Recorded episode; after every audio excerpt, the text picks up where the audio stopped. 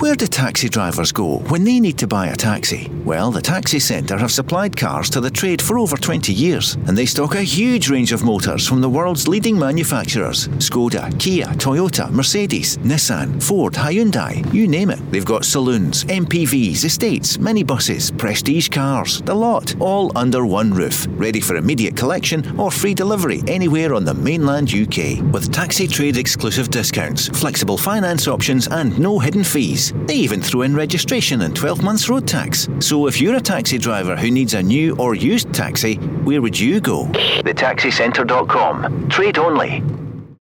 The Go Radio Football Show with the Taxi Centre. Save on your new taxi with exclusive discounts across Skoda, Toyota, Ford, Seat, and more. Let's go. Talking football between now and seven. And that Google search button's been getting a bit of treatment today. Jacob Brown is in the Scotland squad. We will be explaining all over the next couple of hours. Uh, as the Stoke City striker is drafted in by Stevie Clarke, made his selection uh, this afternoon. It's probably not going to affect uh, the starting lineup, you would imagine, in uh, Moldova. Kenny Miller, but it's a new name for us to conjure with. Do you know much about Jacob Brown? Just googling them right now, Rob, uh, as we speak. Yep. Yeah. Uh, yep. It's a new one to look at. Obviously, there was a spot up for grabs with uh, with Big Lyndon Dykes being out. So it's uh, yep. Jacob Brown's got the nod. There was a lot of talk. Maybe Tony Watt maybe get the call up, mm-hmm. or uh, Ross, even Ross, Brophy. Ross Stewart at Ross Sunderland. Stewart, yeah, there's a few names, but he was one that wasn't getting banded about. So yep, yep. it's uh, good on him. It'll be it'll be interesting to see how he goes. Enter stage left, uh, Jacob Brown. We'll be talking club football as well, of course, on the back of the weekend. Rangers opening up a, a four point advantage at the top of the Premiership. Six goals at Motherwell on Sunday after a goalless draw for Celtic against Livingston at the weekend. Uh, was that a turning point, do you think, for Rangers, John Hartson, at the weekend? Well, it's still very early on, isn't it? still very early in the season. Um, but listen, it's always a case of if you can win your game on the Saturday, and then and then your big opponents uh, have to play their game on the Sunday. You can always add that little bit of pressure on, and uh, I would imagine Rangers were looking at that result against Livingston, thinking, well. You know, Celtic could have gone top of the league if they'd beat Livingston. That would have been a big psychological boost for them. Um, but Rangers took care of business on, on the Sunday against Motherwell. Strangely enough, I thought Motherwell did all right up until, you know, Tavernier then all of a sudden just burst onto the you know, that great goal, Massey cross, and he came on to it, brilliant volley, and then he played a huge part, great, um, great ball in for Sakala for the header, and all of a sudden, within three minutes, Motherwell were thinking, well, if we can get to half time, you know, and regroup, you know, with one nil up, all of a sudden, with next next thing, they're sitting in the dressing room, two one down, thinking, well, what's going on there, you know, and then in the second half, it was uh, Rangers just blitzed their way to to six goals. Kenny, you and I were sitting together watching that one, working at that Motherwell Rangers game at the weekend. Did it feel like a turning point for you in terms of that Rangers performance and, and just opening up that little gap at the top? Well, said it post match. I think it was a performance that was has been coming. Uh, it was more like Rangers. It was more what they want to be, that dominant force that they have been over the last kind of 18 months or so, uh, penning teams in, constantly asking questions, a lot of crosses, a lot of shots, lot of possession. It was uh, but, but possession in the right area of the field, which was the no position half. So it was much more like the Rangers would become known over the last 18 months or so. And it was, I mean, probably the best performance of the season. You know, it was everything they want to be six goals, three points. And John touched on it. A lot of people underestimate the psychology of the old firm. When you have the chance to go and put a nail in the coffin and maybe go top of the league like Celtic did on the mm. Saturday and you let Rangers off the hook, it then it flips the other way now Rangers have got a chance now to go and put a little bit of daylight between them and the pack, and, and they went and done it, and they've done it emphatically. Yeah, you didn't. Yeah, I mean, you made that point, John, already. You know, just that fact that had Celtic been top, Rangers had to dislodge them on Sunday. As it was, they were ahead anyway. Whatever happened, they were going to stay top of the league, and that just releases a bit of pressure, doesn't it? Of course, uh, I just don't think Celtic they they didn't. Um, although they had lots of lots of possession, they never they never created an awful lot you know, the Livingston goalkeeper didn't really have a save to make, which mm. how many times can you say, you know, Celtic at 90 minutes at Celtic Park? Yeah. You know, they don't work the goalkeeper. Obviously, it was only the penalty. Uh, Giakoumakis missing the penalty. Um, and I think it was Fitzwater actually which headed one off the line where they defended really well, Livingston. But, um, you know, overall, uh, you, you've. I think they they made a lot of changes from the game against Hibs on Wednesday night. You know, uh, they changed. Johnson didn't play. Abada came back in. Um, Kyogo didn't play. They played with Giakoumakis. The fact was as well, um, Tom Rogic was enforced and Bitton comes in. So I don't really know, obviously, why they, they, they change a winning team. Having gone to a difficult place like Easter Road and won mm. very well 3 1 midweek, and then you take his centre forward out. And then you take Mikey Johnson, who's got loads of legs. He's just come into the team, you know. And I don't know about you, Kenny, but I just feel with with when a team wins, the players want to play again. You want to play the next game. And I know he wants uh, to go and carry on and add to his goal, so that's maybe why he took the penalty, although he's the designated penalty taker for the club. Apparently, um, John, yeah. Yeah, apparently, yeah. But um, as I said, I think they had um, they changed they changed the team. And uh, if I'm Kyogo and I've got nine goals in 11 or 12 games, I want to keep playing. I want to keep dispatching every week. I don't want to sit on a bench. There was enough time between Saturday afternoon at Saturday three o'clock and Thursday night when they go to Ferencvaros to get you get your rest and get your recovery. So listen, I don't, you know that, that's that's why um, Ange Postecoglou he picks the team. It's his prerogative, but I just think maybe keep the same team. I'm I'm I'm a, a stickler for why change a winning team. I don't think we've ever had as many goals in the Go Radio Football Show studio. Uh, to be honest, this could be an old comers record. Uh, last time you were in, Kenny, you managed to talk us through all your Scotland goals. Don't Who, ask me to do the other no, ones. No, no, no, no, no, no. Um, how, how, so, how many is it? How, career goals? How many? I think two eight six club and country. Two eight six. Yep.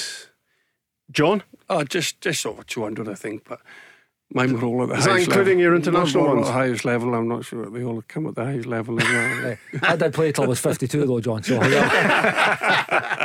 yeah that's that's, yeah. A, that certainly loaded up the total. But what a strike force in the studio! Kenny Miller and John Hartson talking club football, talking international football as well. Join the discussion if you fancy 0808 17 17 700. Text go in your message to 874 74 on the socials at Go Football Show. Stevie Clarke naming his Scotland squad today for those upcoming internationals. Away to Moldova, the match which could, if Scotland win it, uh, put us in the playoffs for certain, uh, leading hopefully towards World Cup qualification. Then it's the home game um, against sold out Hampden against Denmark. Uh, will Scotland require something from that maybe to be seeded in the playoffs? We'll wait and see. It's going to be a tough one anyway against a team who I don't think have conceded a goal yet, far less a point um, in qualification. So here's the Scotland squad. Zander Clark is back in. Uh, having been left out last time, I think it was going to be difficult for Stevie Clarke to leave him out this time on the back of his performance at the weekend. Craig Gordon is the man in possession, of course. John McLaughlin, the third keeper, so Liam Kelly misses out. Liam Cooper. Uh, defensively, Grant Hanley, Jack Hendry, Scott McKenna, Stephen O'Donnell, Nathan Patterson, Andy Robertson, Kieran Tierney, who hopefully is going to be fit. In the midfield, Stuart Armstrong, Lewis Ferguson got his sixth goal uh, of the season for Aberdeen at the weekend. Billy Gilmour not getting games at Norwich, but uh, in the squad for Scotland and presumably in the team for Scotland. John McGinn, Callum McGregor, Kenny McLean. Scott McTominay, David Turnbull. Those are the midfielders. Uh, che Adams, uh, Jacob Brown is the new name in the squad of Stoke City. Ryan Christie, Lyndon Dykes, Ryan Fraser, and Kevin Nisbet. So uh, Stevie Clarke, uh, being pretty much Stevie Clarke, there you would say, Kenny, um, all about continuity. The one name that screams out is is the new boy Jacob Brown, about whom uh, we're starting to know a little bit more than we did with the help of Google.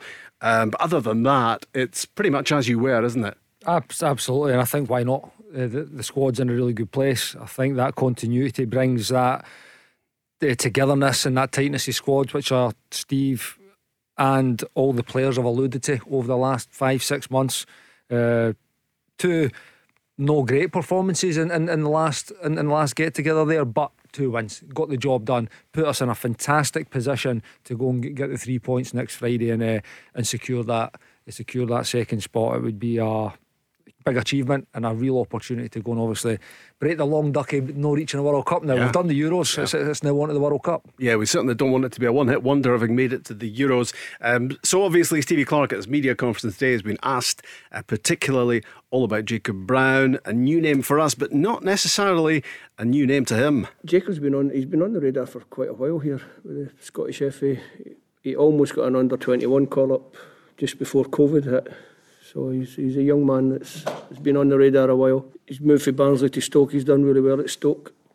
Playing as a striker. I see he's mentioned a few places as a winger. He's a striker. He's been playing up front in a 3-5-2. He can play as a lone striker. He's quick, direct, uh, and he's caught my eye. He's got four goals, four assists in the championship this year.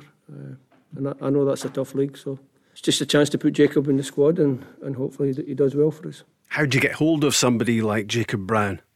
Contacts, a little bit of luck really, finding out that, that Jacob had a, a mum born in Glasgow, uh, Robroyston, I believe. And it's just it's word of mouth really. Uh, so, some agents will phone you and tell you that their, their players have got Scottish parentage or, or Scottish grandparents. And it's just a, it's just a process like that. It's, it's actually quite difficult unless you've got good contacts and, and agents that, that want to push the players to, to play for your country. So thankfully we came across Jacob and hopefully he does well for us. He came through the Sheffield Wednesday Academy. He was at Barnsley. He was at Chesterfield on loan. He's currently at Stoke. As Stevie Clarke said, four goals and four assists in the Championship this season. And Sky Sports Scotland were good enough to uh, put his goals uh, for Stoke um, on online for us to have a look at. John, you had a look at them. What do you make of him from what you've seen there? Well, he's got four goals and he's got some assists as well. He he's got a couple of good headers. You know, he he showed a bit of brave, uh, bravery in them. And as Stevie Clarke said, it's it's word of mouth. It's it's fishing. It's it's seeing who's available. I think when Vinnie Jones can captain Wales, I think anybody can make themselves available. you know, but um, I think Republic of Ireland were one of the first to to get players that weren't Irish uh, but had Irish connections. I remember, you know, uh, Andy Townsend and people that weren't necessarily born and bred in the country.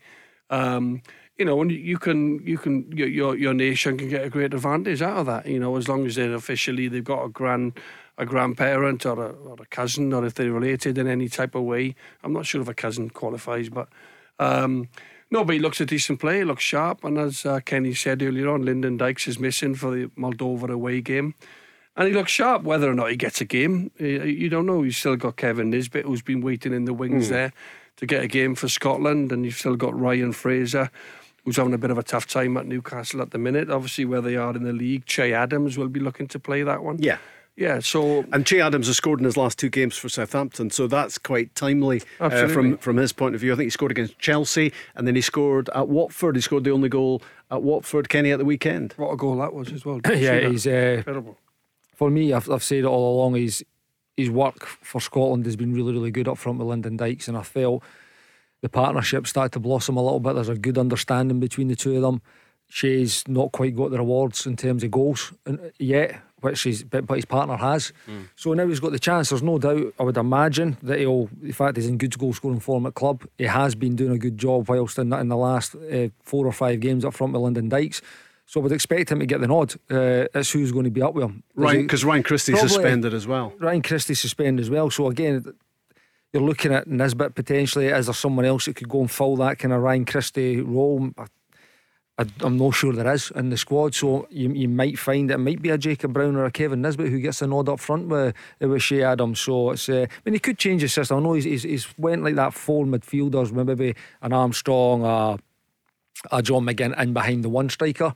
Uh, but I think what we've got at the moment, we've got a, a, a system and a, a kind of setup that really, really suits us. So I would like to see us know really stray too far for that. So uh, I would like to see one of the other strikers, whether it be Jacob Brown uh, or, or, Kevin Nisbet, get the nod with him. Just one more thing about Jacob Brown. You like this bit, Kenny, because uh, this was his reaction, according to Stevie Clarke, when the Scotland gaffer got in touch. He's, he was absolutely buzzing when I when I called him to tell him he was involved. Really, really excited. He's come up the hard way, released with Sheffield Wednesday as a young kid and made his way back in through the non-league not a dissimilar journey to the one that Che Adams made. So hopefully he can do as well for us as Che has done. But, but he's a good character. He's got I've got a lot of good references about him, and I look forward to meeting him in person and, and, and working with him in the, the training pitch. he was asked if um, he'd spoken to Michael O'Neill, uh, his manager at Stoke, to get a Yeah, I reference. spoke to many people. Michael's one of them. I, I spoke to a lot of people about him. Uh, like I said before, we've been we've been looking at him for a little while. I, I, I just feel with the Lyndon and Ryan being Ryan Christie being suspended for the first game, it's a chance to bring Jacob into the squad and let him have a look at us, and we'll have a look at him. It's what you want to hear, Kenny, isn't it? He's buzzing. He was, you know, just on the end of that phone call. I mean, you'll remember, I guess, what it was like when you got your first phone call had to say phones, you're Rob. in. We you're never had phones back then. It was, Where- uh, was it carrier pigeon? Yeah, it was uh, no, it's an, it's an amazing feeling. You know, to get the to get the call up for your country, it's a absolute honour, a privilege. Uh, obviously, Jacob Brown getting the nod. It's it's one of them where why would he not be? You know, it's a chance to be an Mm. I know. international. I know, but it's great to hear it though, Of course isn't it is. Of course it is. But what it does for you as a player, your profile. Obviously, he has he started the season pretty well with Stoke. Uh, probably playing up front with, with Steve Fletcher, I would imagine. Uh, at some point, so uh, there could be another reference there. Obviously, ex ex Scotland striker. So, yeah, I think what it can do for you as a player, uh, getting that international call up, it's an opportunity to go and play at the at the top top level and really enhance your career and show people that you're you're capable and how good you actually are. So, yeah, I'm sure he's absolutely delighted and, and can't wait to pull the strip on and hopefully get some game time. I think if Stevie Clarke can get him capped as well, uh, I think if he Yeah. can get um, uh, Jacob Brown, if he can, it all depends how the game against against uh, Moldova is panning out. Of course, you know the result in terms of how we, how can you get him on in some sort of way, just to keep him keen, just to let him, you know, look forward to the to the game against Denmark. Then, so I think if he can get him capped in any way, or if he can get him on the pitch, uh, I think that that would be um, one thought in Stevie Clarke's mind. Uh, how can he possibly get him on, just to get him his first cap? Um, Stevie Clarke was asked about quite a number of players in the squad as well. We'll, we'll get to that as the show goes on. The likes of Billy Gilmour, and Nathan Patterson, uh, who's not been getting much in the way of game time. And uh, as ever, he's got a fairly blunt answer to those sort of questions. He had a blunt answer to this one as well uh, when he was asked why he'd left out. That was a phrase he didn't fancy too much. Uh, Tony Ralston. I didn't leave him out. I haven't, I haven't, I haven't picked Anthony before. No, I go with the, the two right backs that haven't let me down before. Yeah, it's it's Stephen O'Donnell and it's Nathan Patterson competing uh, for that right back, right wing back, uh, more like it uh, position. Uh, in Moldova. But there is good news for Tony Ralston today because he's got an extended contract, John, at Celtic, under contract now till 2025. Reward for an incredible return to prominence, really, because, you know, he did so many loan deals. It seemed his career was going to be away from Celtic, but the arrival of Ange Postecoglou and the shortage of right backs has given him a big opportunity and he- snapped it up. Well, he, he's been excellent. I think his attitude coming into the new season, um, being first choice right back in pre-season under the new manager Ange Postecoglou, he looks fitter. Um, he's up and down the right hand side. He's got himself some goals. He's created goals as well. He's got a new type of position. He doesn't just quite stay out as a as a type of old fashioned right back. He'll join in. He goes halfway up the pitch to the halfway line, and then he he plays just inside.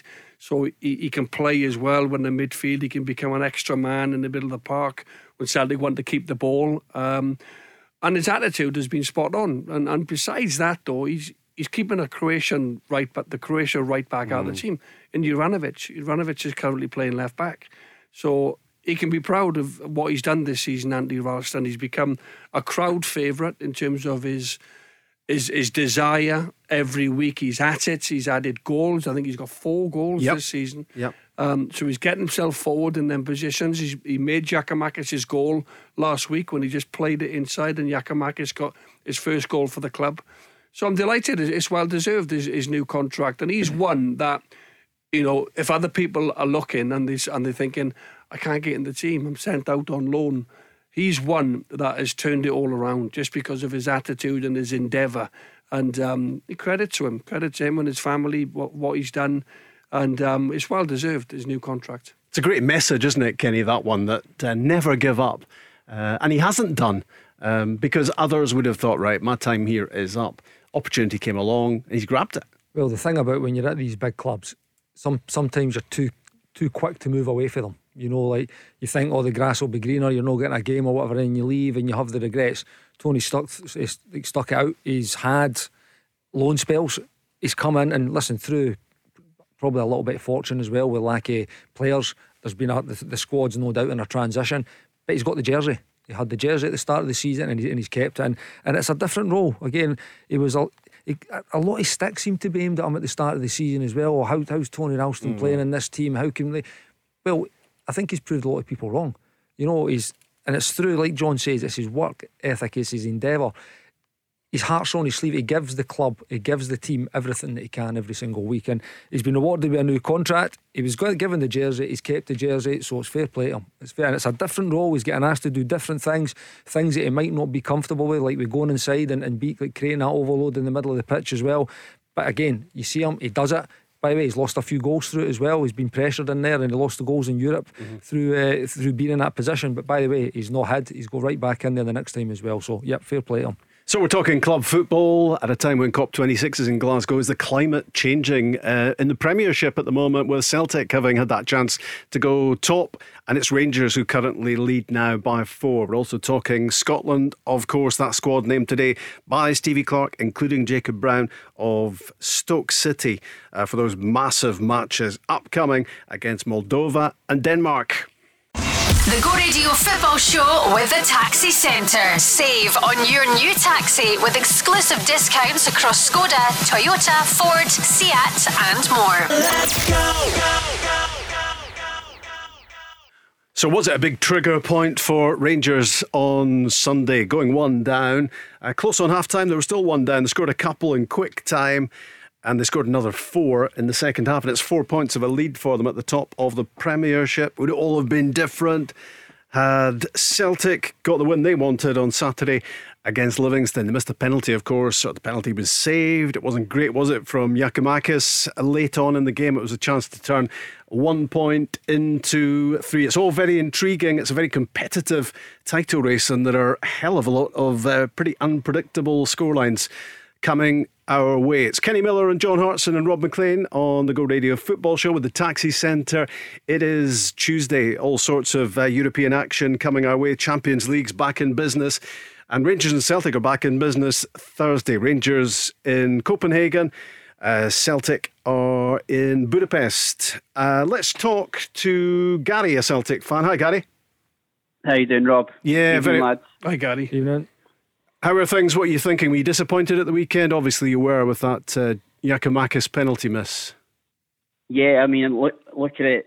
October looked really, really tough for Celtic, and when you look at the, some of the results we got, um, you know, some great away wins and, and, coupled with home wins, and you're thinking just finish off the all the good work against Livingston at home. You know, uh, obviously Livingston beat us early in the season, and we were looking for a wee bit of revenge here, but it's it's just frustration because it's you know, something like 16 shots in target, uh, 16 shots in goal, but only two on target. Um, and I know Livy, I didn't see the game because I was working, but uh, you know, from what I've heard, Livingston were playing with 10 men behind the ball, but I, I don't see that as an excuse. I think you've got to you've got to carve at least one opportunity out. And I know when you get the penalty so late on, um, I mean, at, at the time I was saying, why is Juranovic not hitting it? It's two from two.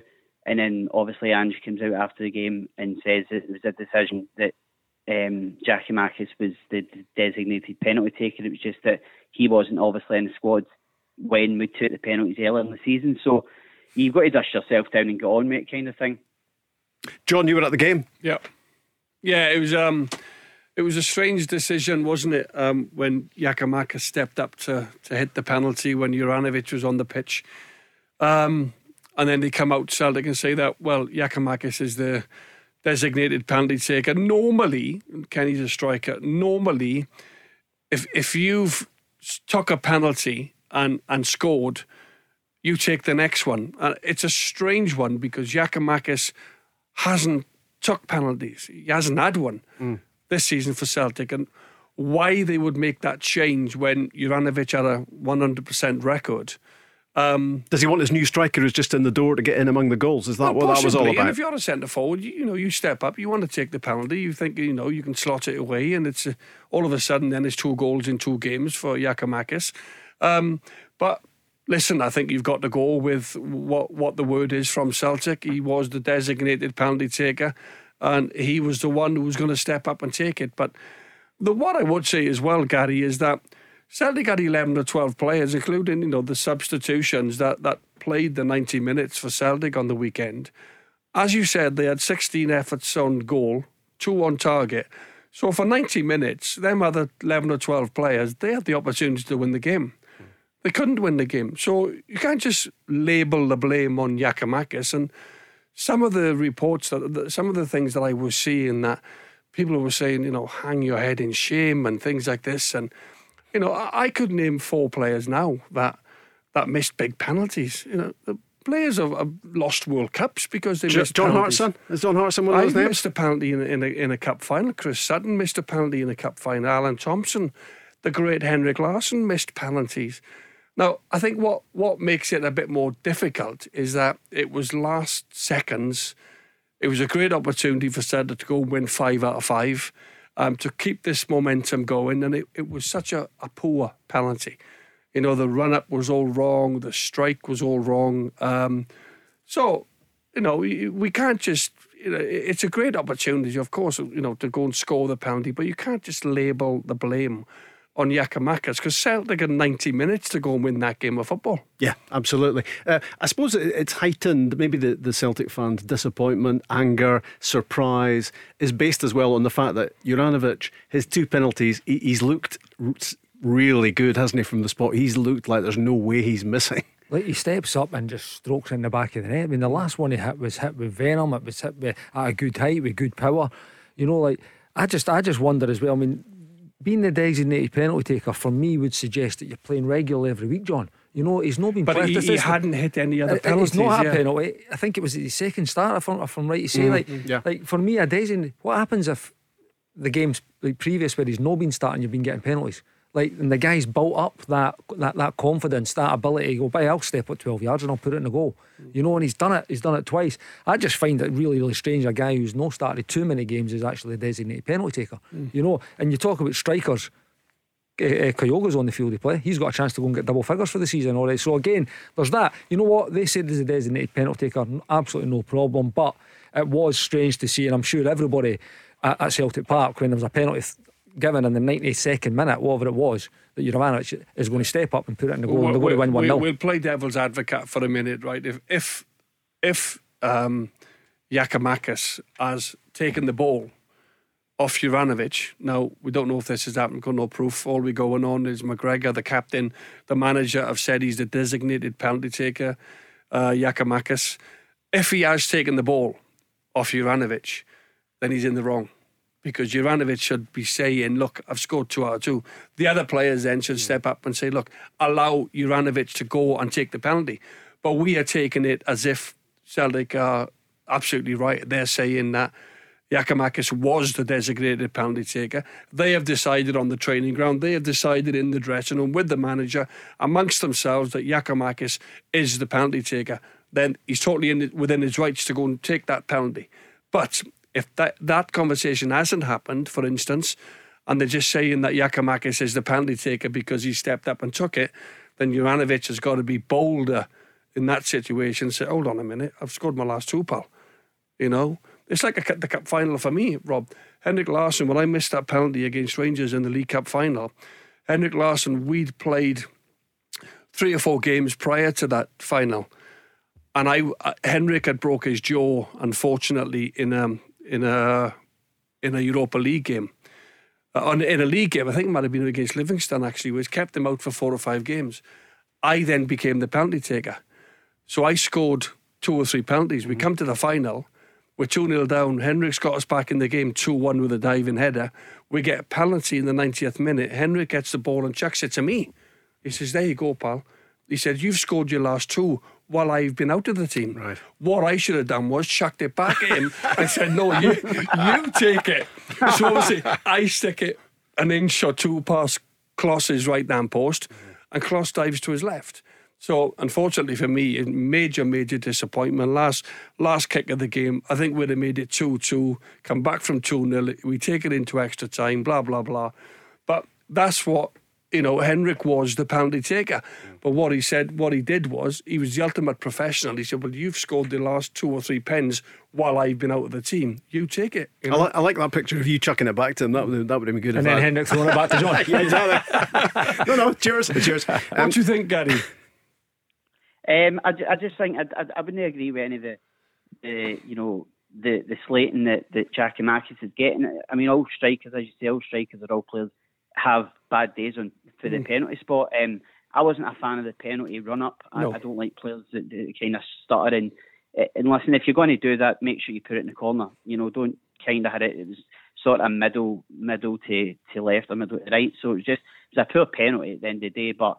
Um, at the end of the day, just just touching on that penalty, you you missed. I wouldn't be too hard on yourself. I think you were, if I'm remembering correctly, you were about a week on side and got a goal disallowed. Well said, uh, pal. at well said. game. Miles offside of us. You made my night there, Gary. did you take Kenny? Did you take many Ah, penalties? missed loads, aye. Loads. Missed loads. Missed one in uh in the Carling Cup final when I was at Cardiff. Uh, missed big ones, I think. And uh, I, I think I was jumping around my living room when he missed that one for Cardiff. it was uh, missed one. I actually missed one for Celtic when we played against Falkirk in a in a penalty shootout as well. And that I think uh, at that point it was was it one of the last ones. No, you know what? I always went up early. I always said I'll go up first. So see if I miss, it's not the it's not the big miss. But uh, no, yeah, missed missed getting games. Uh, missed a few for Rangers as well. Uh, yeah, rules. Yeah, missed penalties. Mm-hmm. That's it. But the best players in the world miss penalties. But I think it's we're only talking about all these things now, obviously, because he missed. If he went, if he went up and wrapped in the mm. top corner, mm. we wouldn't be worrying about who the designated penalty taker is, why he's not taking it, why is he not taking it. We wouldn't be talking about run ups as well. You'd be saying how cool he was that he went slotted it in the other corner. Mm. You know, it's just the fact of the matter is when you miss penalties, you're really, really scrutinised, particularly in the 92nd minute when you've got a chance to go and, like you say, turn one point into three in a big, big moment as well to put your team top of the league. And actually, I mean, Gary, the other question is how much does it matter? You know, do, do you th- does that strike you as a big weekend, a crucial weekend, a turning point with still 26 league games to go, or do you look at the big picture and you think going into that game? Celtic had won five on the bounce, including the Europa win against Ferencvaros. So actually, um, it's been a really good run of results and a good run of form. Yeah, I still think it's we're in a decent place um, from where we were when we were missing like Callum McGregor and Kyogo, but um, it just feels like it's almost like um, you know one step forward, two steps back because you've got a chance to to go top of the league for the first time this season um, and put pressure on Rangers on the Sunday. Now, um, in my opinion, I thought Rangers would blow Motherwell away because of the result midweek with Aberdeen. I thought they'd definitely get a reaction out of the team. I didn't expect as much as six one, but um, you know, I, I think that's that's just uh, that's just it was just one of those games. And like everything they were touching was going in. It was one way traffic for, for long spells. But we but we need to be more clinical and we need to stop leaking um, stupid goals from defence. We're still we're still doing it. We've done it at Hibs, even though they were so dominant for large parts of the game. Gary, I think I think Rangers will probably say it's their best performance of the season, and nobody would argue with that on Sunday. They will also say they've had a, a relatively slow part of the season, considering they came out absolutely firing last season. Obviously, went into a lead, um, and then they just they just blitzed um, Celtic over the the twenty five points win in the league. But I think what we have to be aware of as well, Gary, is that we, we are still in a little bit of transition. We have a new manager. You know, Yeah. there's lots of, you know, our, we lost our captain. We, we lost our best defender. We lost our, our best centre forward. A re, you know, a midfield player, Ryan Christie, who wasn't quite at his best. But if you look at Celtic, we've had to bring in the new goalkeeper, two new centre halves, you know, two wingers, two forwards.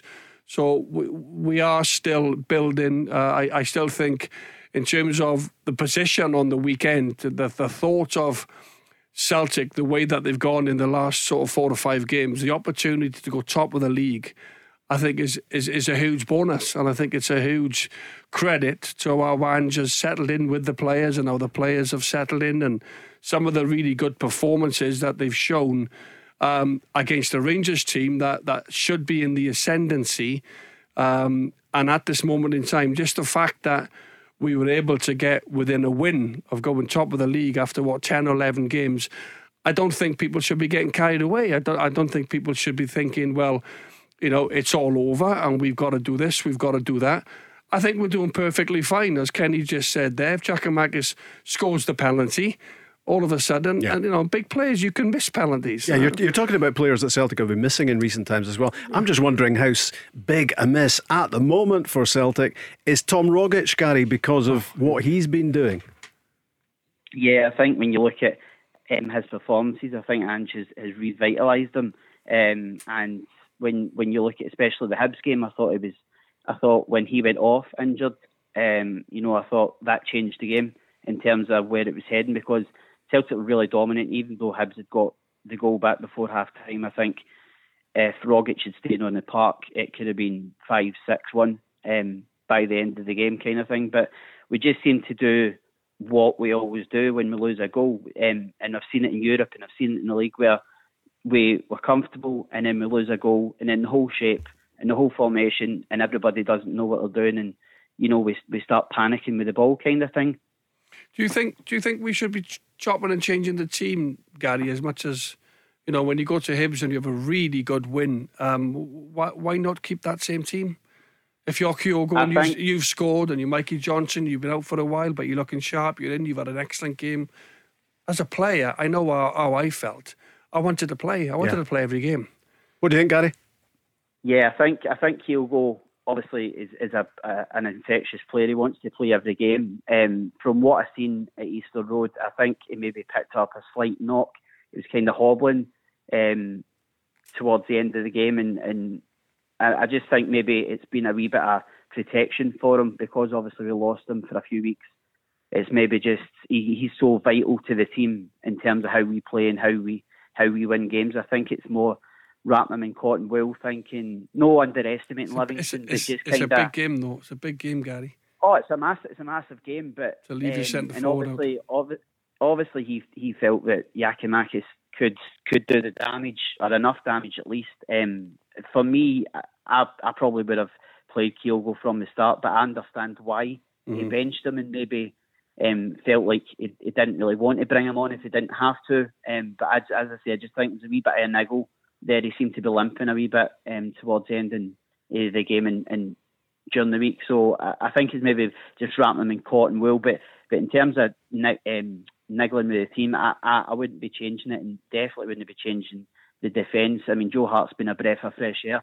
Don't I mean? I think he's top of the clean sheets Yeah. list, and and I think a lot of that's down to a, a kind of settled defence. I I suppose you would call it. I know there's been a few um, players picked out here and there and then swapped around. So Yeah. I think we need to get a, a settled back four, um, then the keeper, and and then you build from there. You know, in, in middle to front, I think we're okay.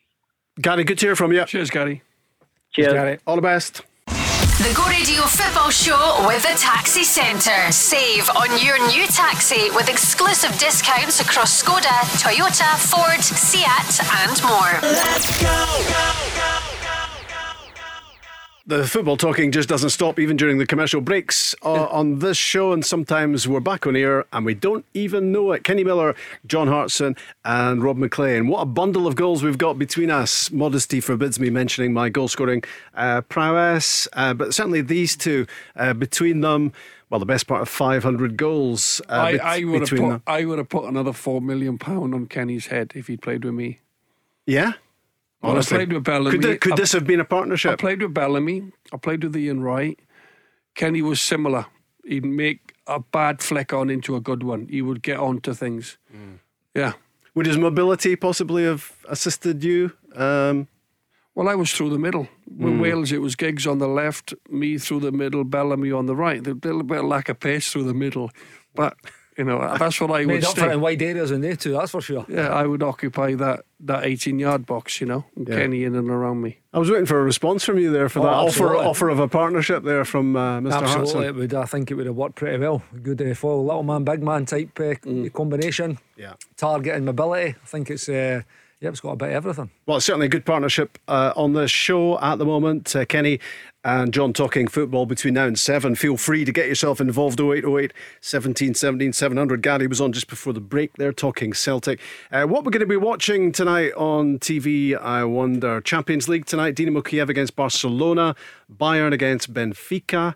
Uh, Atalanta at home to Manchester United. Villarreal play Young Boys. Uh, Wolfsburg already a goal up against RB Salzburg. Sevilla against Lille.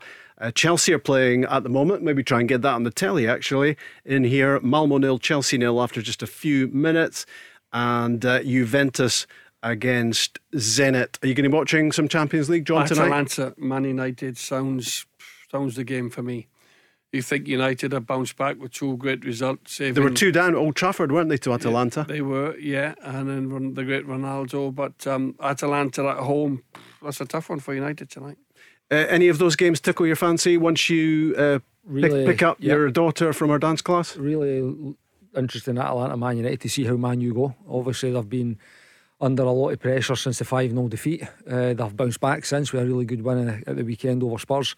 So, uh, yeah, interesting that. Also, having a weird look at Barcelona to see how they're getting on. They're not in a great place at the moment as well. So, it'll be interesting to see how they go in Kiev. I bet Ronaldo, I bet Ronaldo starts. Yeah. And play your best team. Absolutely. That's, that's, always been your motto. Um, certainly in this show, anyway. Um, Kenny mentioned Spurs there, John, and Antonio Conte, um, no surprise, confirmed today appointed as the new head coach at Tottenham. Nuno Espirito Santo mm. uh, didn't last too long, four months and 17 games. Was that just a bad idea right from the start?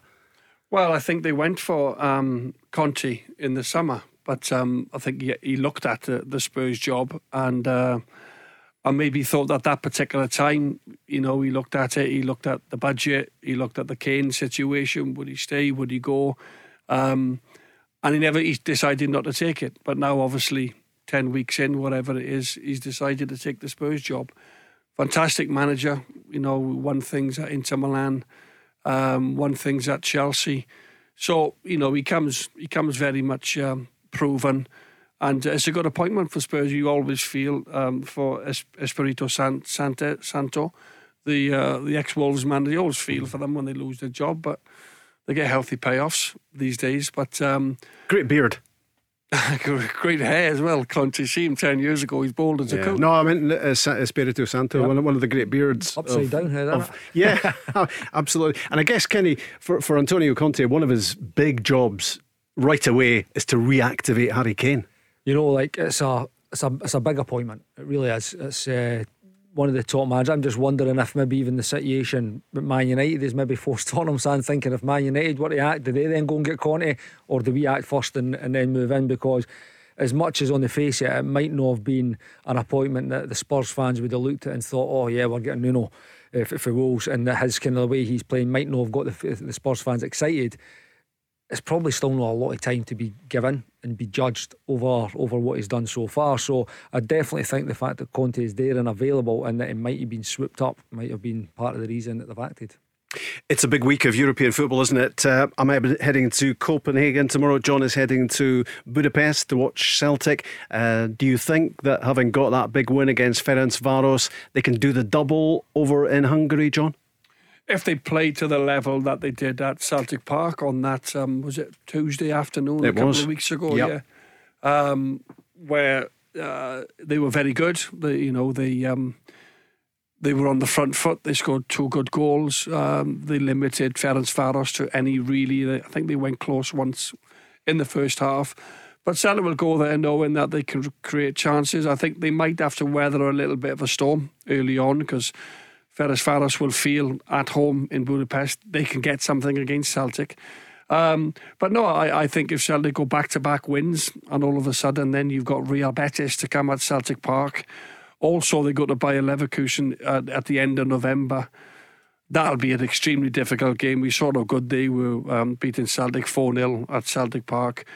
But um, if Celtic can go and get the win and then obviously look forward to that under the lights at Celtic Park uh, against uh, Real Betis, then um, and then who knows if they can finish with nine points, they can put themselves back back in the frame. But the complexion definitely changed, didn't it, after uh, getting those first three points on the board, as it did for Rangers against Brøndby as well. And I think both game both games were two 0 Kenny, but both games looked two 0 and a fair bit more in terms of difference between the teams. Will Rangers be confident that uh, they can come back with another three points from Copenhagen? Like Celtic, I think they should be. Uh, they've, they've been dominant in, in, the, in the performance at home.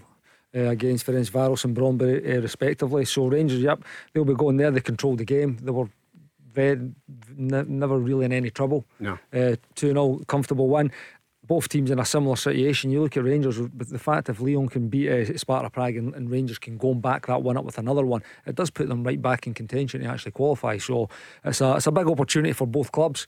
Rangers, for me, will go there fully confident off the back of putting six past Motherwell on Sunday and obviously being so dominant against Brøndby 10 days ago. So, yeah, no. Uh, no surprise if they go there and follow that up with another three points. Does Fashion Sakala start in Denmark? You know, it would be a big, big decision to leave him out. You know, some managers look at look at games and will already have their team picked. You know, and sometimes if you're resting players and someone comes in and scores a hat trick, you, you leave that you, have got a problem there. But the fact that they maybe hadn't been firing as, as much as what the fans, the players, the staff would have been liked, would have liked I would expect him to get the nod. I think when you when you score a hat trick and you bring an energy to the team, I think he just give you something different, something that maybe Rangers have been missing over the over the course of the over the course of the season. I mean, again, you don't want to get carried away. It's been one game and a very very dominant performance by the, uh, by the team. But if you score a hat trick and get left out, I'm I'm sure he would be it would be disappointing, you know. So it'll be. I would expect him to start probably up front with Alfredo Morelos, probably Fashion Sakala off the could, left. Could it be exactly the same team as Sunday? potentially? You know, I like the look of the team. Mm-hmm. I did. I like the look of the team. I think the back, uh, the back four will, will, be the same. I would imagine. For me, Steve Davis, when he came back into the team at the weekend, he's, he's such a influence and controlling figure within that team. I would expect him to play. Glenn Kamara, Joe Aribo, Scott. You know. I, the only the only thing I could maybe look at potentially changing would maybe be Ianis Hagi on mm-hmm. one of the sides, and again mm-hmm. for me that would probably mean that Fashion Sakala would get left out or maybe Scott Arfield. But it was that good a performance. I wouldn't be surprised if he just says, on you go, guys, away you go again. Go and Ken- that's a win. Kenny Miller and John Hartson talking football. Where do taxi drivers go when they need to buy a taxi? Well, the Taxi Centre have supplied cars to the trade for over 20 years, and they stock a huge range of motors from the world's leading manufacturers Skoda, Kia, Toyota, Mercedes, Nissan, Ford, Hyundai, you name it. They've got saloons, MPVs, estates, minibuses, prestige cars, the lot, all under one roof, ready for immediate collection or free delivery anywhere on the mainland UK. With taxi trade exclusive discounts, flexible finance options, and no hidden fees. They even throw in registration and 12 months road tax. So if you're a taxi driver who needs a new or used taxi, where would you go? TheTaxiCentre.com. Trade only. The Go Radio Football Show with the Taxi Centre. Save on your new taxi with exclusive discounts across Skoda, Toyota, Ford, Seat, and more. Let's go, go, go. Yeah, into the second hour we go on the day that Stevie Clarke named his latest Scotland squad. Zander Clark, Craig Gordon, John McLaughlin, the goalkeepers. Defensively, Liam Cooper, Grant Hanley, Jack Hendry, Scott McKenna, Stephen O'Donnell, Nathan Patterson, Andy Robertson, Kieran Tierney. In the midfield, Stuart Armstrong, Lewis Ferguson, Billy Gilmour, John McGinn, Callum McGregor, Kenny McLean, Scott McTominay, David Turnbull. And in terms of strikers, Che Adams, Ryan Christie, Lyndon Dykes, Ryan Fraser, Kevin Nisbet. And Jacob Brown, yes, Jacob Brown of Stoke City, 23 years old, came through the Sheffield Wednesday Academy. He was at Barnsley. He was on loan at Chesterfield. Four goals and four assists in the English Championship for Stoke City this season. According to Stevie Clarke, his mum comes from Robroyston. Who knew? Uh, but he is in the squad for those upcoming games. Massive match against Moldova away from home. A win there in Scotland are in the playoffs. And of course, the home game against a sold out. Um, against Denmark, I should say, the group leaders, runaway group leaders at sold out Hampden. So, Rob Maclean, Kenny Miller, John Hartson in the studio, and we've got Ryan with us. I'm uh, delighted to say hi, Ryan. Hiya, how are, how are you doing? Yeah, hi, well, thanks. Uh, St Johnstone fan, and of course, uh, delighted that uh, your man is back in the squad, Ryan. Absolutely. 100% deserved. Should never have been dropped in the first place. Did you think it was a strange decision last squad? I think so, yeah. I mean, he was still playing, he was still doing what he was doing best. He never, in my opinion, he hadn't dropped his form. So, and I think maybe that's just maybe the last drop has maybe just made him say, well, maybe got to go one step further, one level up. And I think he absolutely done that on Saturday. That was unreal. Well, on your behalf, we've asked the national coach, and here's his answer. I think we had them both in the, the squad in September, both Liam and Zander. They both did well. I had to make a difficult decision last month. I went for Liam. Uh, this month I've gone for Zander. It gives myself and, and Chris Woods a chance to look at two goalkeepers who are, who are probably the up and coming underneath the, the sort of older bunch I've got, if you like. Uh, so it's, a, it's just another chance to look at Zander. His, for, his form for his club's been good recently. He deserves his place in the squad. His form's been good for his club. I think that's maybe the understatement of the, the day from Stevie Clarke, Ryan, uh, how was that answer for you? Did that explain it? Yeah, I suppose so, but it's a wee bit annoying as well that he says um, uh, upcoming because Zander's been on is 29 now, so he's not he's not up and coming. He's been he's been around for a while now, playing at the top flight, putting in performances, and he's growing. You know, as Barry Barry likes to say, he likes when the young ones go out and loan and do that, and he done that mm-hmm. before he got his chance because Alan Mannus was number one at the time, so he's he's, he's really earned it right to the to where he is now. So good good on him. And his display, Kenny, at Tannadice at the weekend was something special, wasn't it? Some of the saves were outstanding. Again, I'm looking at it, and if I was a striker for Dundee United, I would be thinking I should be scoring a couple of them. Mm-hmm. Uh, but yeah, we had. I think there was a double save, a triple save at one point. He was he was right on his game. Things Zander, he has been. He's been he's been over the course and distance. Uh, I actually played golf with him a couple of weeks back, and I wasn't even aware he'd been at St Johnstone all his career. Mm-hmm. Been right through. He's been right through. He's got so many appearances there. How's now. his golf? His golf was poor on the day, to be honest with you. Uh, but no, great lad. Uh, really good goalkeeper. Again, I agree agree with Ryan. He's not up and coming. He's 29 years old. He has been about, but. Uh, in terms of goalkeeper, he's still relatively young, and it's uh, between him and Liam. You know, that's like I mean, I'm a big, big fan of Liam Kelly. I've played with him uh, as a boy when he was coming through Rangers. I had him at Livingston as well. Good friend of mine, and again, I'm, I'm disappointed for Liam that he's not on it. But if it's if it's between the two at the moment, again, I think it's a it's, it's a toss up between the two. Uh, so I mean, it's a good problem to have. Uh, obviously, Craig Gordon's got the jersey at the moment. Mm. If you're looking at some point, Craig's going to obviously he's going to hang the gloves up. Then I think we've got definitely two or three goalkeepers behind him uh, that can definitely step into his shoes. Yeah, and John, there has to be a succession plan, doesn't there? We all hope that Craig Gordon mm. uh, can go on to play till he's 40 and maybe a little bit longer than that, even because goalkeepers sometimes do that. Yeah. And, and and he had time out, I guess. He, he he he saved a bit of mileage when he barely played for, for two or three years.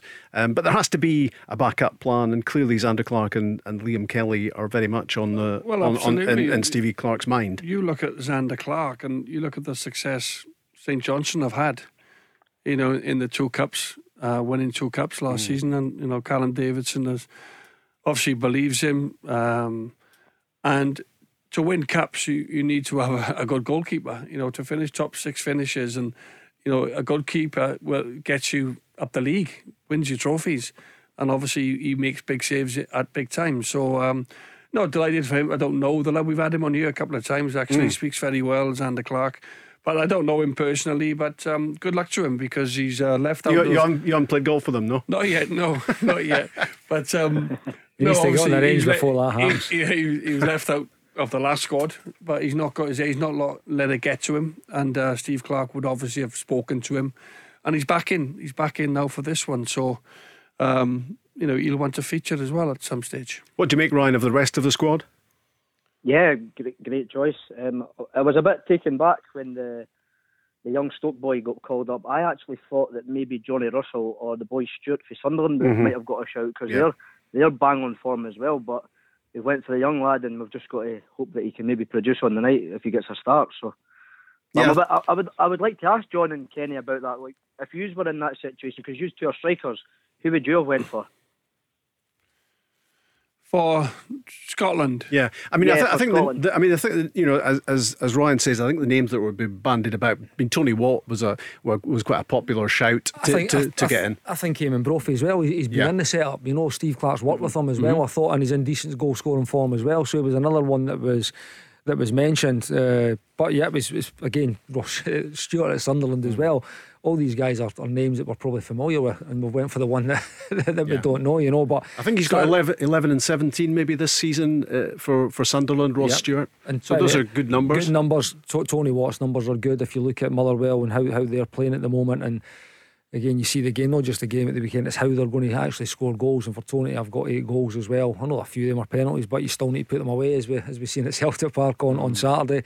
So uh, he's got he's in good form as well. So I think any one of them would have been would have been fair. Again, Lyndon Dykes is going to come back into the into the fold for the second game. Yeah. So it's uh, it's somebody again. You're talking about succession plans. They've went for a younger a younger striker. Bring him in, let him uh, get about the squad, see how we train, see how we in, integrates with the boys, uh, and he could be one for the future. Is it all gone for Johnny Russell, do you think? I, mean, I think he's maybe 31 now, Johnny know- Russell, but, but scoring a lot of goals in the MLS. And obviously, he faded out of the picture um, during lockdown and, and during COVID, where, where he couldn't actually travel. Johnny's a wonderful player. Like you're talking about now, looking at the who will play up front with Che Adams. Again, assuming that Che Adams gets the nod, and you think that that's Ryan Christie's kind of role that he had against the Faroes. Well, Johnny Russell's one that could do that role. I mean, Johnny Russell came through as a young striker at Dundee United. He's now kind of developing more into a into a winger when he was at Derby, I think, and now he's he's at the top of his game. I just wonder if if Johnny's maybe made a decision that the fact he is in the MLS, similar to what I was when I when I retired, that he may not want to keep coming back and forward. Uh, it's, it's, it's a lot on the body. The, the travelling definitely takes out of you. But if he's available, then absolutely he's probably one that should have came into the reckoning. What, what about a, a James Forrest? Yeah, well, I, I, I wondered whether he might be in the squad today been- because he's, been on the way a while, back. But yeah. he, came on at the weekend. There's other players in there. You know, you look at Billy Gilmour. He's not playing for Norwich at the minute. There's one or two others that are not playing regular for their clubs. You would, you would have to think, John, that, that that was that would have been a conversation that, that Stevie Clarke probably had Well, with with Ange Postecoglou Yeah, about maybe. James Forrest. Maybe, Maybe, yeah, because Celtic have worked so hard to get him back, and maybe the last thing you need is to let him go with the international team and maybe get, you know, sort of break down, if you like. So then when he comes back from Scotland, but on the other, the plus side of that is you could let him go and he could be training regular with the team and the national team again and feel a part of it because he's, he's Yeah. played he's played a role by the way James Forrest his hat trick against Israel a few Oh, yeah. seasons ago and so he's been a big player for He- them He's been a bit of a lucky charm for Scotland at times, hasn't he? Um, and and you, you kind of he's going to be a big player to come back in if if Scotland can get this done, get into the playoffs. Hopefully, James Forrest will be back by that point, Kenny. Massive Uh, miss. and that, and that that gives us, you know, that really increases the attacking options, doesn't it? He's a, he's a massive miss both for club and country. You know, I said it earlier, he's a better team. Celtic are a better team if James Forrest is in it. Scotland, the form, the, the run of form that he went through was was outrageous. Uh, goal scoring, assist, just playing at the top of his game. So again, brilliant player to get back. Probably just too soon for him. Like John says, I think the main his main concern will be get back fully fit, get back in that Celtic team, get helping his team to uh, to, to, to victories in the league and, and domestically and on Europe, and then he can he can work. There's no doubt he'll work his way back into the squad. He's, uh, he's a big big player for us. He's one that would probably give Steve a few headaches in regards to how the system actually works at the moment. It would be where James Forrest fits into that system. Ryan, get your thoughts in a second about Billy Gilmour. This was what Stevie Clarke said today uh, about the on loan Chelsea midfielder who's at Norwich, of course, but currently not playing. I think it was pretty similar to when Billy joined us in the summer for the Euros. He hadn't had much club action.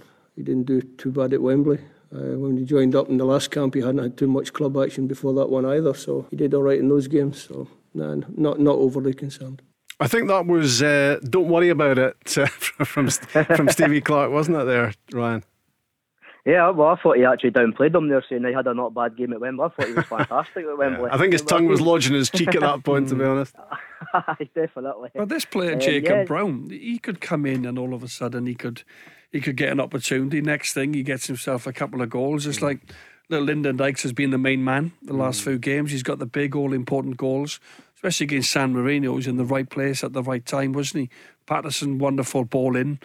He wins you the game. This Jacob Brown, all of a sudden, he's at Stoke. He's scoring goals. He's got a few goals this season.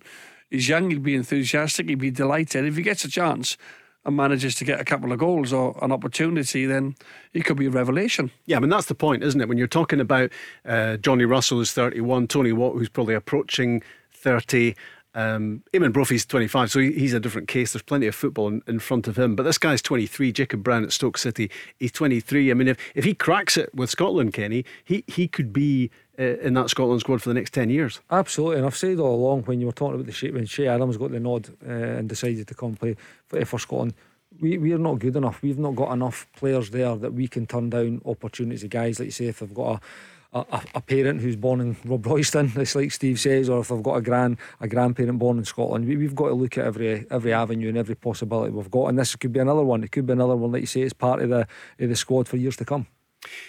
We were t- talking there about uh, Billy Gilmour. Um, this was Stevie Clarke on the follow up question, which inevitably enough was about Nathan Patterson. I could, I could just repeat what I've just said about Billy. Uh, Nathan got 90 minutes, I think, between the, the September and the October camps, and he didn't do too badly when he played for us in, in October as well. So, similar, hopefully, I mean, Rangers have still got two games before we meet up. Hopefully, Nathan will get a little bit more game time before before the squad comes together. He's always pretty understated, isn't he, Stevie Clarke? Um, Ryan, you, is is Nathan Patterson? Is he just now? Is he our first choice right wing back? Yeah, for me, yeah, I think he's an absolute outstanding player. I think one of probably I don't know Rangers youth set up for long enough. I I'm a St Johnstone fan, but I think he's probably one of the star players to come out maybe since Billy Gilmour. I think he's an absolute cracking player. I think he's got a big future. I think he's just got to keep his head down, do his work, and keep pushing on. The worry I've got with Billy Gilmour and Patterson is, is, is if they got enough playing time in them when they go to the Scotland setups, for they got enough match sharpness. Because if you know that players that are playing all the time, they maybe just got that wee cutting edge. And maybe mm. Patterson, if they're not and Gilmour isn't, is that going to struggle for us? That's my only worry. All I'd say on that one is, is and I'm going to echo exactly what Steve Clarke said. Billy Gilmour has never been a regular anywhere he's no. been. You know, yeah, he had the first four, five, six games at, at, Norwich at the start season, but when he gets asked to play, and I've said this on numerous occasions now, the biggest compliment you can give him is when players talk about, oh, we need games to get consistencies of performances. He's thrown into Man City games or Liverpool games or Everton games when he's at Chelsea. He's thrown into an England game at Wembley. The wee man goes and puts on a man of the match performance. You know, he's he's right on the money. You know, his, his performance is there. He'll be disappointed he's not playing at the moment, absolutely. But when he comes away, this might be a, a bit of a bit of relief for him to get away from the club's scenario where he's not playing and he's got a chance to go and focus on another huge game for his country, which he loves playing for, and go and put on a performance and just actually show and remind people how actually how, how good a player he is. Why is he not playing for Norwich? I mean that that seems to be incredible when you think that how much they're struggling and how much they could do with a player of Billy Gilmour's quality in the midfield. John, how do you explain that one? Well, I, I can't um, un- unless you know unless. Um, the defeats, and you know he, he's in that team that is losing. And maybe they've took him out to give him like a little respite from. But Chelsea want him to get games, don't they? Well, yeah, but he's there for the season. I, am with you. I, am with you. If you know he's. I think, that, I think there's word that, I, I think there's word that Chelsea might come out of the deal uh, in I January think, if, he, if, he's not getting every enough games. Every time I've seen him play, every time I've seen him play, he's been outstanding. Yeah. The way that he takes the ball, um, the way that he passes, you know, he he's, he's really deliberate with his passing, crisp. Um, gets on, gets side on. He knows he looks over his shoulder. He knows mm. when he can have it. He takes it in tight areas. He's brave in possession. Um, so for me, he's an outstanding footballer. He went to Norwich. Was a little bit surprised really that he went to Norwich. I thought it was always going to be a long, tough season for mm-hmm. Norwich. I'm sure he had other options, but you know they would obviously thought Chelsea might have might have thought, well, we need to put him in that type of team to, to, to see how he gets on, you know, in, in, a, in a really tough season for Norwich. But then again, um, I'm, I'm with you. I'm, I'm, like every other Scotsman, probably. I'm, I'm Welsh, but obviously, I'm like. No, every, we'll, we'll have you. Yeah, Don't but worry. every other Scotsman thinking, well, why isn't he playing regular? Yeah. Uh, I mean, Stevie Clarke sounds not in the least bit concerned uh, about game time, um, and you can understand why. Uh, and the same goes for Nathan Patterson when you consider. I mean, he's never like. Uh, uh like Billy Gilmour, he's he's never had regular uh, first team football anyway, and and look at that delivery in the Faroes to produce the goal for Lyndon Dykes. No, again, Nathan, just like Billy, is an outstanding young footballer, and he's going to be the Scotland right back again with the greatest respect to like Stephen O'Donnell's and other guys that are there. Stephen's obviously a little bit older, uh, but Stephen might still get the nod. You know, he might still get the nod. Uh, and, and, and get his place back. But Nathan Patterson will be Rangers right back at, at some point, and if he's not, he will end up moving because he's that good. He needs to be, he deserves to be getting game time. But at Rangers, he needs to dislodge the captain, James Tavernier. And this is, I've said this on record many a time also. James Tavernier gives you double figures in goals and way over double figures in assists every year. Nathan, I guess, good a player he is, and he brings different things to the game, and, and he'll, he'll, his attributes are slightly different as well. He'll never score the amount of goals as what, as what James Tavernier has. No. So you're taking a lot out of your team. So if Steven Gerrard decide, and I think at some point he may decide He's got to play. He's that good. He's got to play. Well, it's big, big shoes to fill if he takes James Tavernier's place. Ryan, back to St Johnstone. Mm-hmm. Uh, where are your team heading? Are they heading back into the top six anytime now? Ah, uh, well, I hope so. That's a win on Saturday. That will build confidence. So we've just got to take one game at a time. And oh, you're sounding like a manager. Big win on Saturday as well. We, we either we have a poor season to start, then we kick on after Christmas, or it's vice versa. So hopefully we can we can kick on now and get a maybe beat Celtic in the cup. That'd be fantastic and get to the mm. final again. So it's another double then. Another double for you then. Ah well, I'll go to, go to, yeah, got to be wishful thinking. Eh? Nothing less than a double is good enough, or or Davidson must go. well, that's it. That's it. Well, I got I got a picture of my two trophies, the, the, trophies up at my McDiarmid last week, so I was. Oh, excellent! Uh, don't be milking yeah. it. Don't good. be milking it, Jimmy. Ryan, good to hear from you. Thank you, guys. Have a nice All the best. All the best. The Go Radio Football Show with the Taxi Centre. Save on your new taxi with exclusive discounts across Skoda, Toyota, Ford, Seat, and more. Let's go, go, go. What a strike partnership we've got in the studio tonight. Incredible. Kenny Miller and John Hartson, they both scored goals for fun wherever they were. Um, both top international strikers as well. Kenny for Scotland, John for Wales. Uh, 15 goals, I think it was, John, uh, internationally for you in the red of Wales. 18 for Kenny in 69 games. And uh, when he was last on the show, of course, he rhymed them off one by one against who he'd scored them. It was a pretty incredible um, memory you've got for, for your goals, Kenny. Um, and we're talking Scotland, of course, uh, because Stevie Clarke named his squad today for those upcoming games in Moldova and at home to Denmark. Uh, and in true Stevie Clarke tradition, there weren't too many headlines screaming out of the squad today. Uh, the one uh, far and above everything else was uh, a first call up for Jacob Brown, the 23 year old striker from Stoke City uh, whose mum is from Robroyston, and that qualifies him to come into the group. And it's going to be interesting to see if he is going to be involved at all across uh, those two games. But knowing Stevie Clarke, it's going to be all about continu- continuity. The squad certainly is about continuity.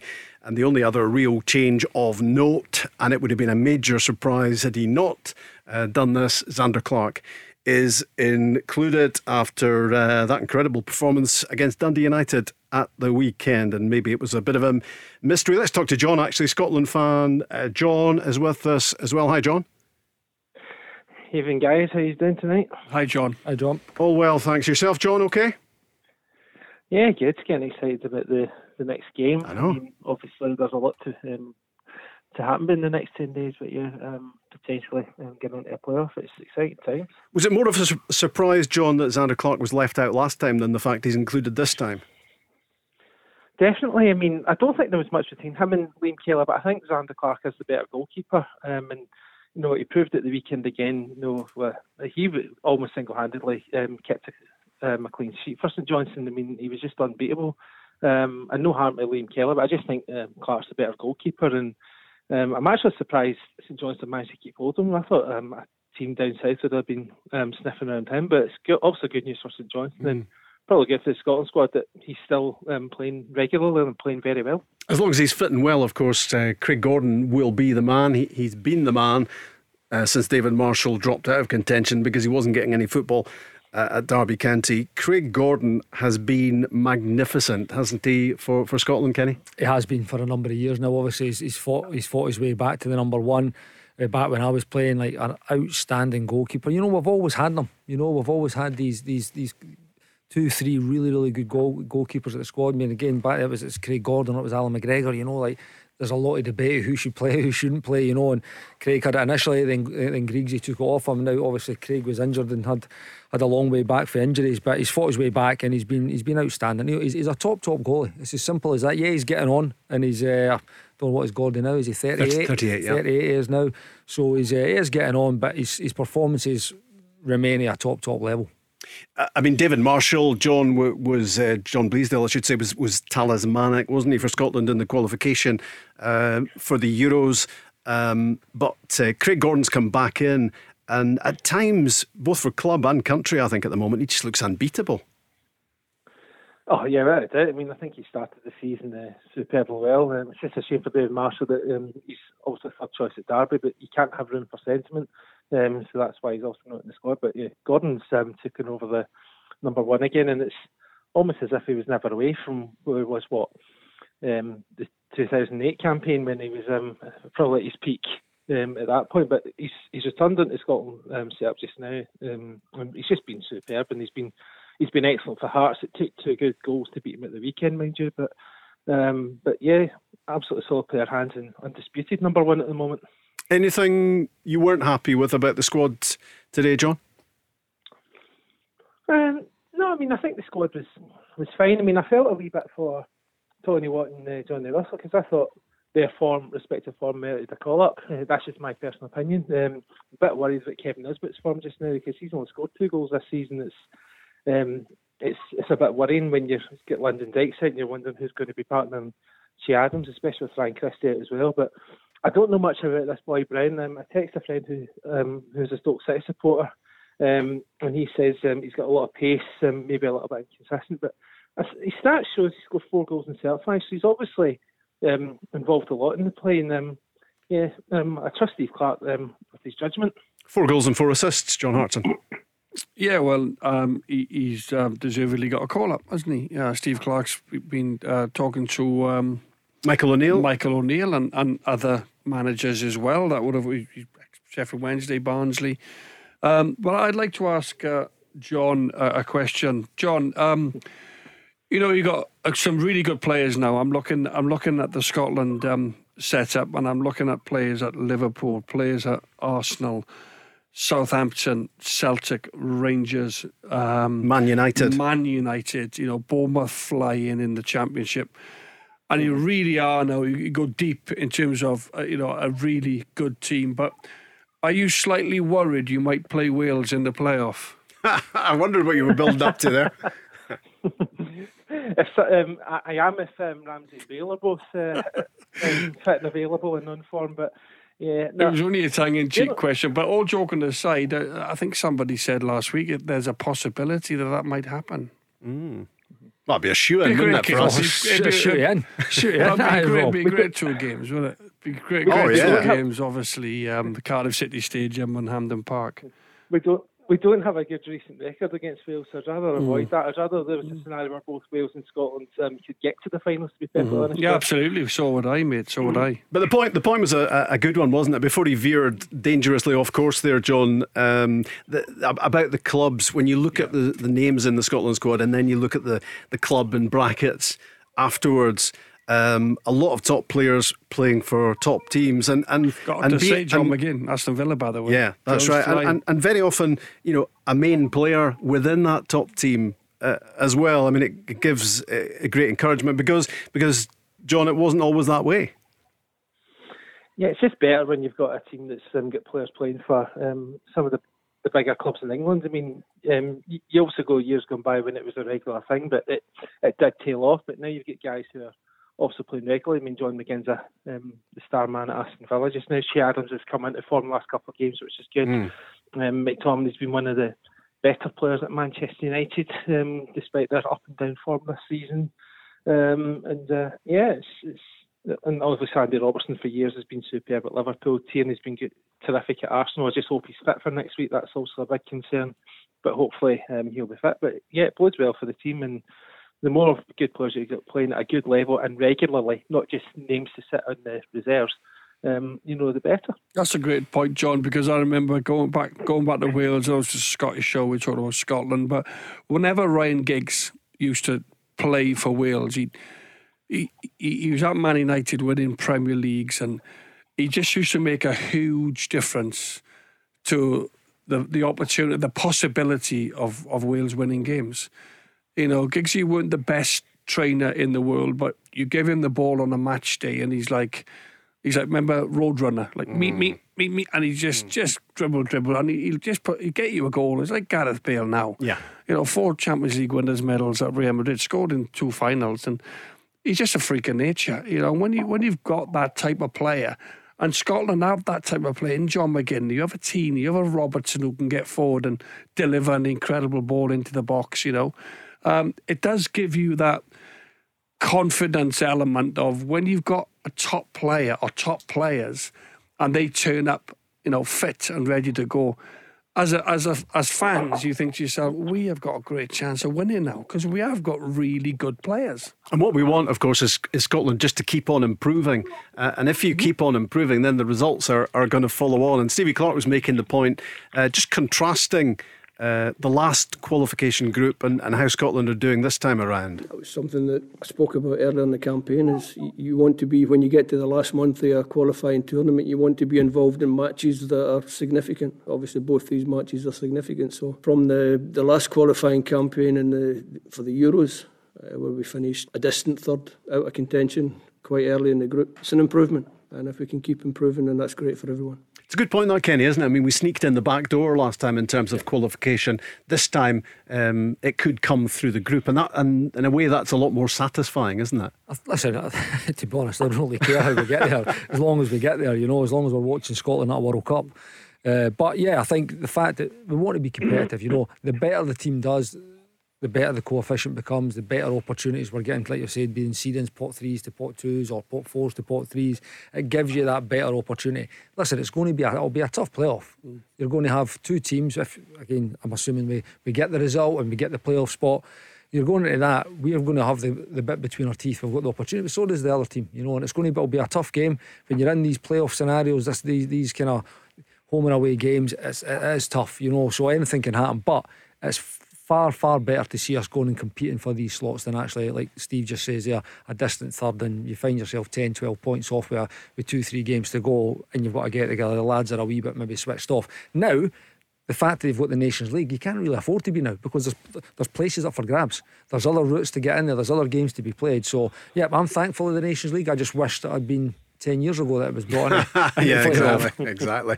Um, it was interesting today to hear Stevie Clarke giving an update on uh, Kieran Tierney's fitness because, of course, uh, he's been missing for Arsenal recently, and we did wonder whether he might be missing for Scotland. I think from this, it sounds uh, reasonably hopeful. I haven't spoken to him recently, I've had, I've had some feedback. He's, he's, he's working, he's, he's injured, uh, he's, he's, working on it. Hopefully, he'll, he'll, do a bit of training this week and he'll, he'll be fine to join up with us. Does that sound hopeful, John Bleasdale, to you that, uh, that Tierney might be able to make it?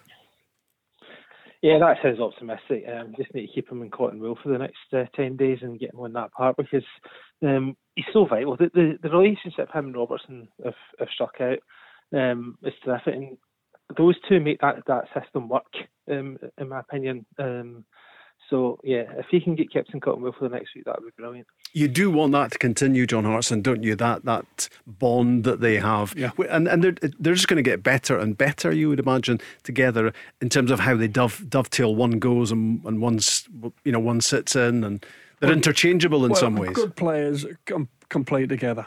You know, they can play in any system, they can play in any sort of uh, formation the manager sets out, and you know, the the quality, they both play on that left hand side.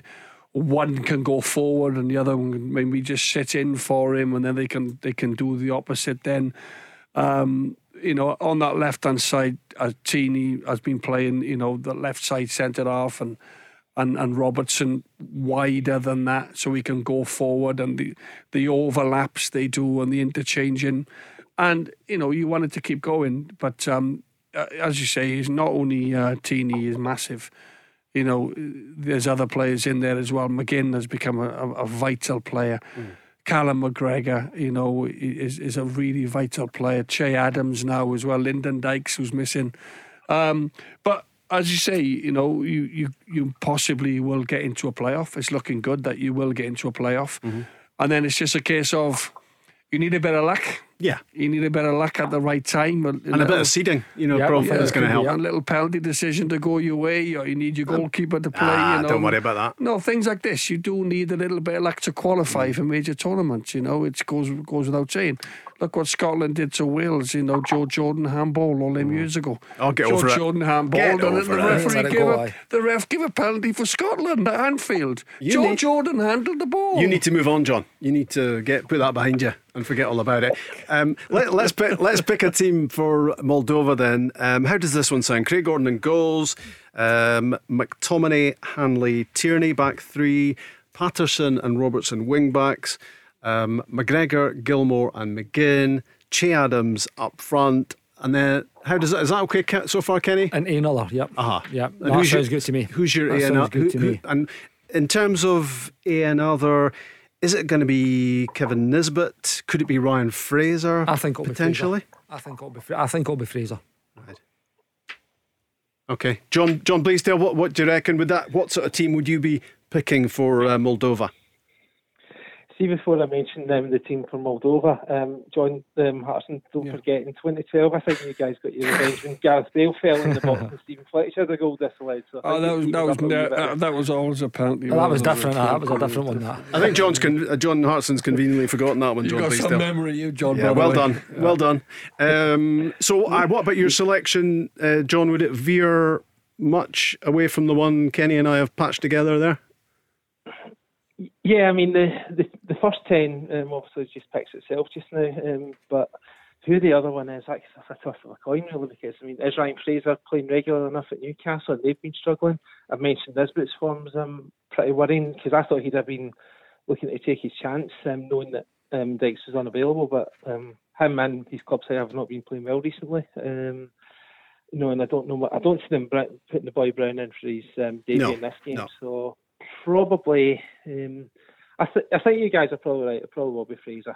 Um, it could, it could that. be I don't know Armstrong. what- It could be Armstrong. He could be given that nod up Well, there. especially Uh, because of his Southampton connection with with absolutely, Adams. Yeah. absolutely. Again, Kenny McLean could come in to be a midfield, and, and, and McGinn could be the one that's off the striker. There's a lot of options there. A, by the way, a lot of really good options as well that bring something different. And maybe Fraser comes under the same sort of category um, as Gilmour and Patterson. Not getting a lot of games, but actually, when he's been called up and called in, and Stevie Clarke has used them, it's worked. There's, you know what? There's a flip side. You know, getting they're actually really, really eager to get a game. You know, so they're, they're, they're not getting game time now. This is an opportunity to play. So they're going into hungry. They're going into show again that they're at, a, at the top, top level of the game. That they're really, really good players, and that could potentially throw you back into the mix, back at your club. You know, so I think there's a lot of good options there. Whether it's Fraser, Nisbet, Brown giving his debut, who knows? Armstrong or McLean maybe given the, the nod, which allow McGinn maybe to be a little bit freer up top as well. Do you like McTominay as a centre half, Kenny? or do you- Absolutely, As, Yeah, as, I a, do. as a I do. I think it, middle of a three. no, right to the three. Right to the to the three. three. Yep. I like Hanley in the middle. What I think it does is if we again, I think I've said, I think I said in the show before the. After the after the Israel game and mm-hmm. before the Faroes game, that I think we've got players now where we can be a little bit more confident in how we want to play the game. Gilmour's, McGregor's, McGinn's, Armstrong's, McLean's in the middle of the pitch.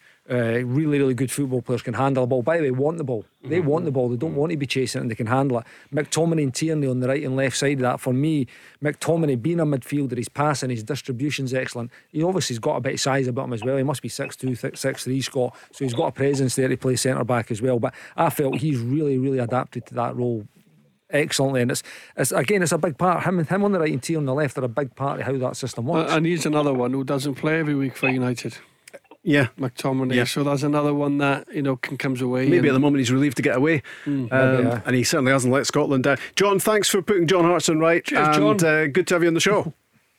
Yeah, thanks for Cheers, letting me on Johnny. Bye bye, mate. Bye bye. The Go Radio Football Show with the Taxi Centre. Save on your new taxi with exclusive discounts across Skoda, Toyota, Ford, Seat, and more. Let's go! go, go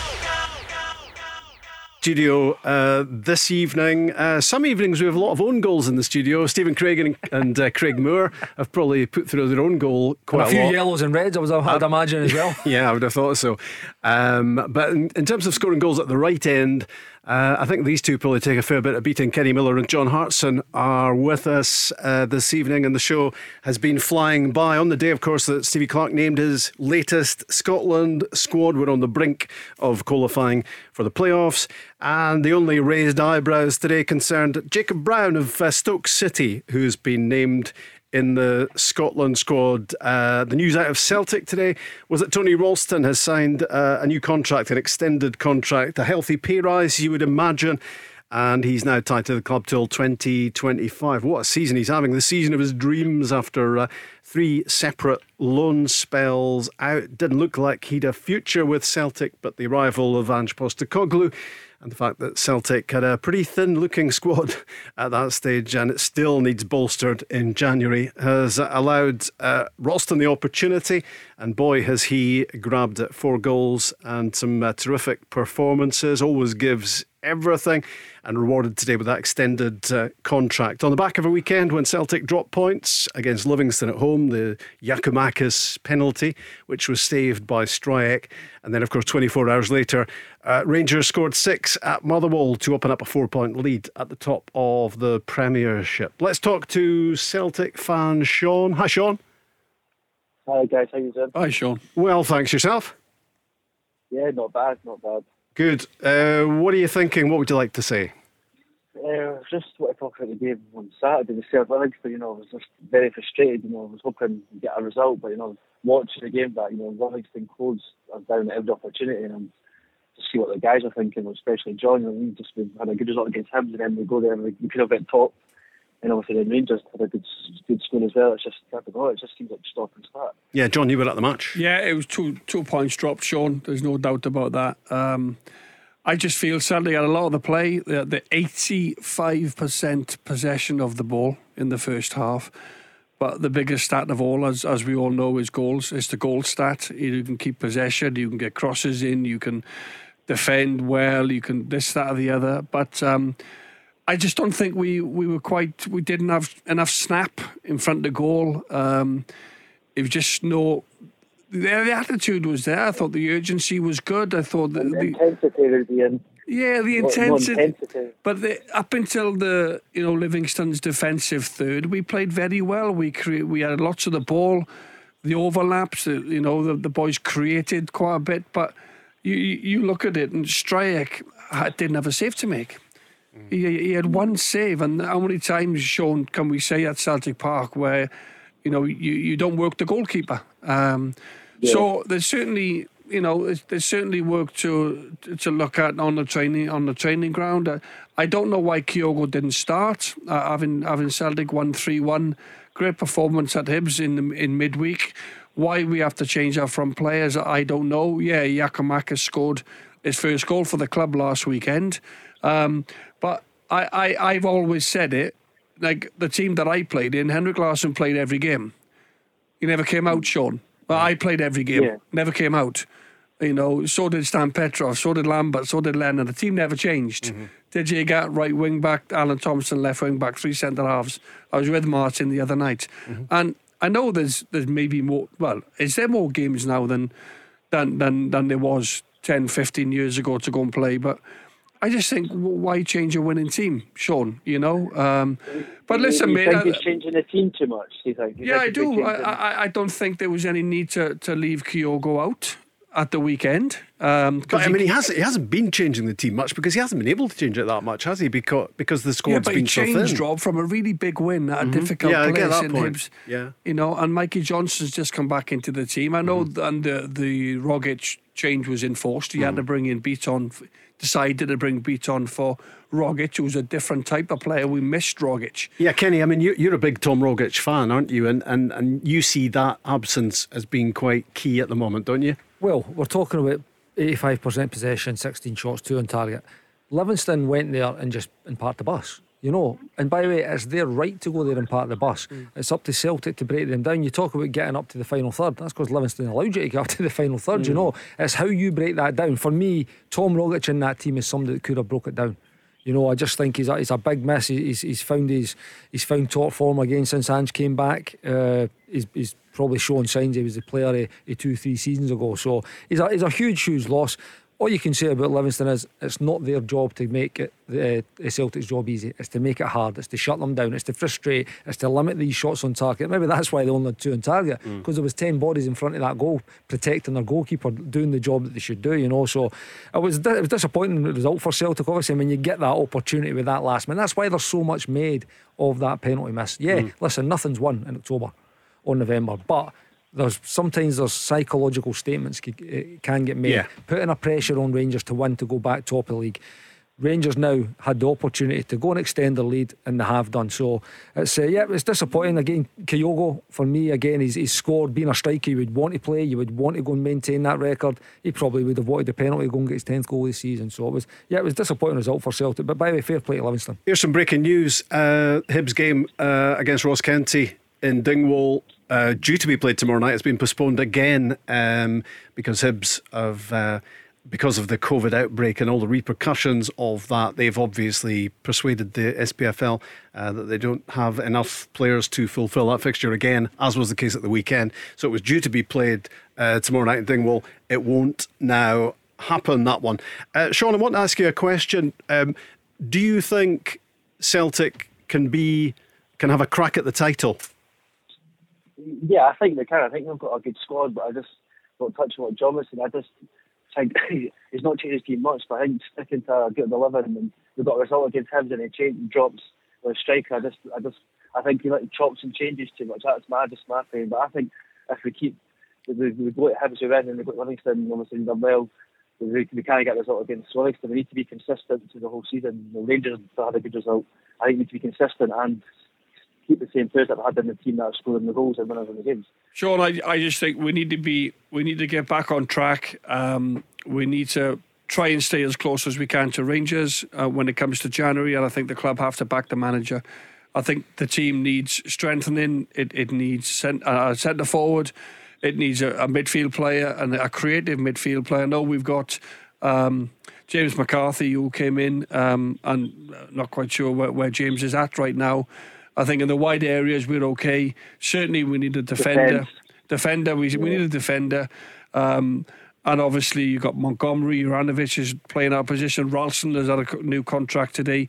So I think the club will need to back him. I think the recruitment will be really, really vital in terms of what type of player, what type of character that needs to come and, and play at Celtic in, in a league which is all to play for, by the way, this season. Um, so I think stay as close as we can um, to Rangers, who, who absolutely cruised the league last season. If we can do that and we can add three or four in the window, and then who knows?